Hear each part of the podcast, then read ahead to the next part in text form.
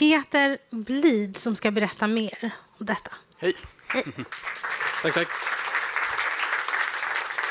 Eh, hej allihopa. Eh, det känns som att jag kommer stå för det knastertorra inslaget här idag efter alla varma och, och inspirerande och eh, beklagliga berättelser också. Eh, jag arbetar på ett undersökningsföretag och analysbolag som heter Novus. Och vi har fått eh, förmånen att få hjälpa mitt liv eh, med en stor chefskartläggning.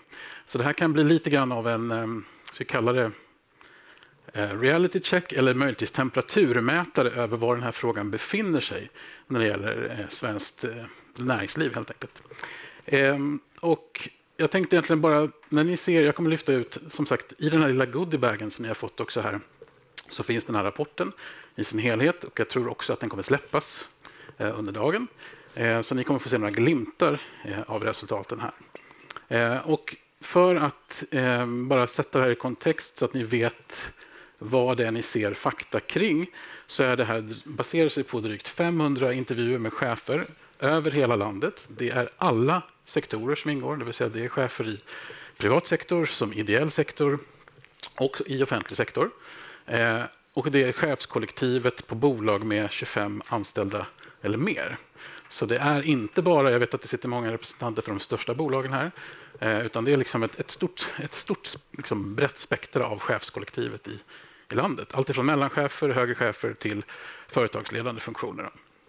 Och eh, de här intervjuerna som jag tittar på gjordes precis innan eller fram till eh, eh krigsutbrottet kan man säga, i slutet på eh, eh, februari fram till början på mars.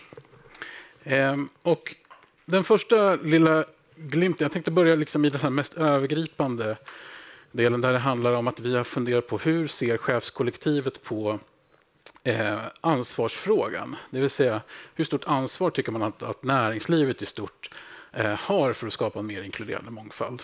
Eller en mer inkluderande arbetsmarknad, ska jag säga. Eh, och där, på den liksom mest basala ytliga nivån så är det ju glasklart.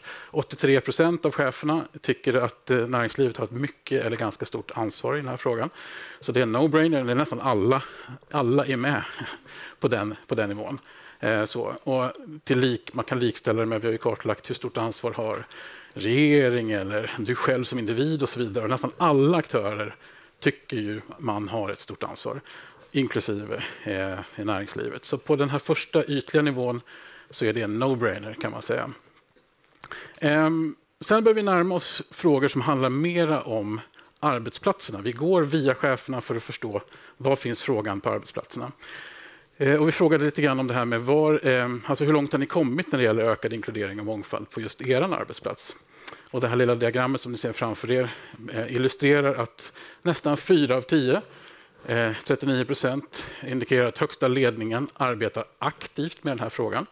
Så nästan fyra av tio chefer intygar det. Eh, lite fler, nästan hälften, 47 procent, säger att högsta ledningen berör det här ibland. Men det är egentligen ingen fråga som prioriteras.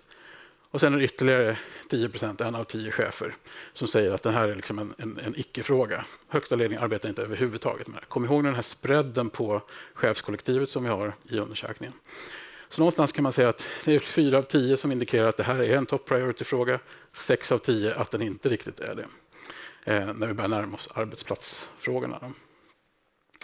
Eh, tittar vi sen återigen lite grann på eh, det här med det självklara. Vi har kallat det här för att det är en självklar fråga. Vi har pratat om eh, do the walk eller do the talk. Eh, och när vi frågar om hur viktigt det är att man jobbar aktivt med, med ökad inkludering och mångfald på arbetsplatserna. Ja, då säger, när vi tittar på alla cheferna, tre av fyra att det här är en, såklart en viktig fråga. Ännu högre grad om man tittar på chefer inom större organisationer med tusen anställda eller fler. Vi har också frågat, så här, tycker du att det här är, är, är en del av ditt chefsansvar eller inte? Och där förstärks det nästan. Det är drygt åtta av tio chefer som ändå tycker att det här är en viktig del också i sitt eget chefsansvar. I ännu högre grad i de här största organisationerna. Så att på den, återigen, när vi börjar tassa in på frågorna om deras egen arbetsplats och så vidare, så finns det någonting självklart här på den här nivån. But, det är många som har sagt men. Sen kommer det ett men, det vill säga när vi tittar lite grann på okay, hur jobbar man då? Jobbar man långsiktigt eller inte? Eh, vi har frågat dem, finns det en strategi för hur ni inom bolaget eller organisationen ska öka inkludering och mångfald? Ja, då blir det ett litet tapp. Då är vi nere på runt hälften av cheferna som säger att ja, men det, det gör vi. Den andra hälften gör det inte.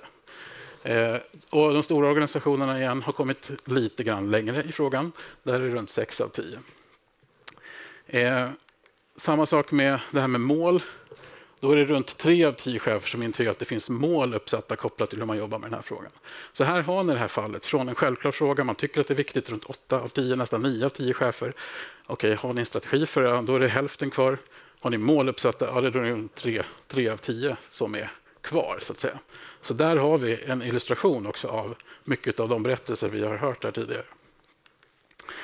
Eh, och för att sätta det i kontext, eh, när det gäller andra former av saker man mäter på bolagen. vi vill sätta frågan om graden av upplevd inkludering eh, versus till exempel om bolagen följer hur könsfördelningen ser ut, hur åldersfördelningen ser ut, hur utländsk bakgrund ser ut. Och där kan man se att det är ett ganska stort hopp eh, för den här frågan.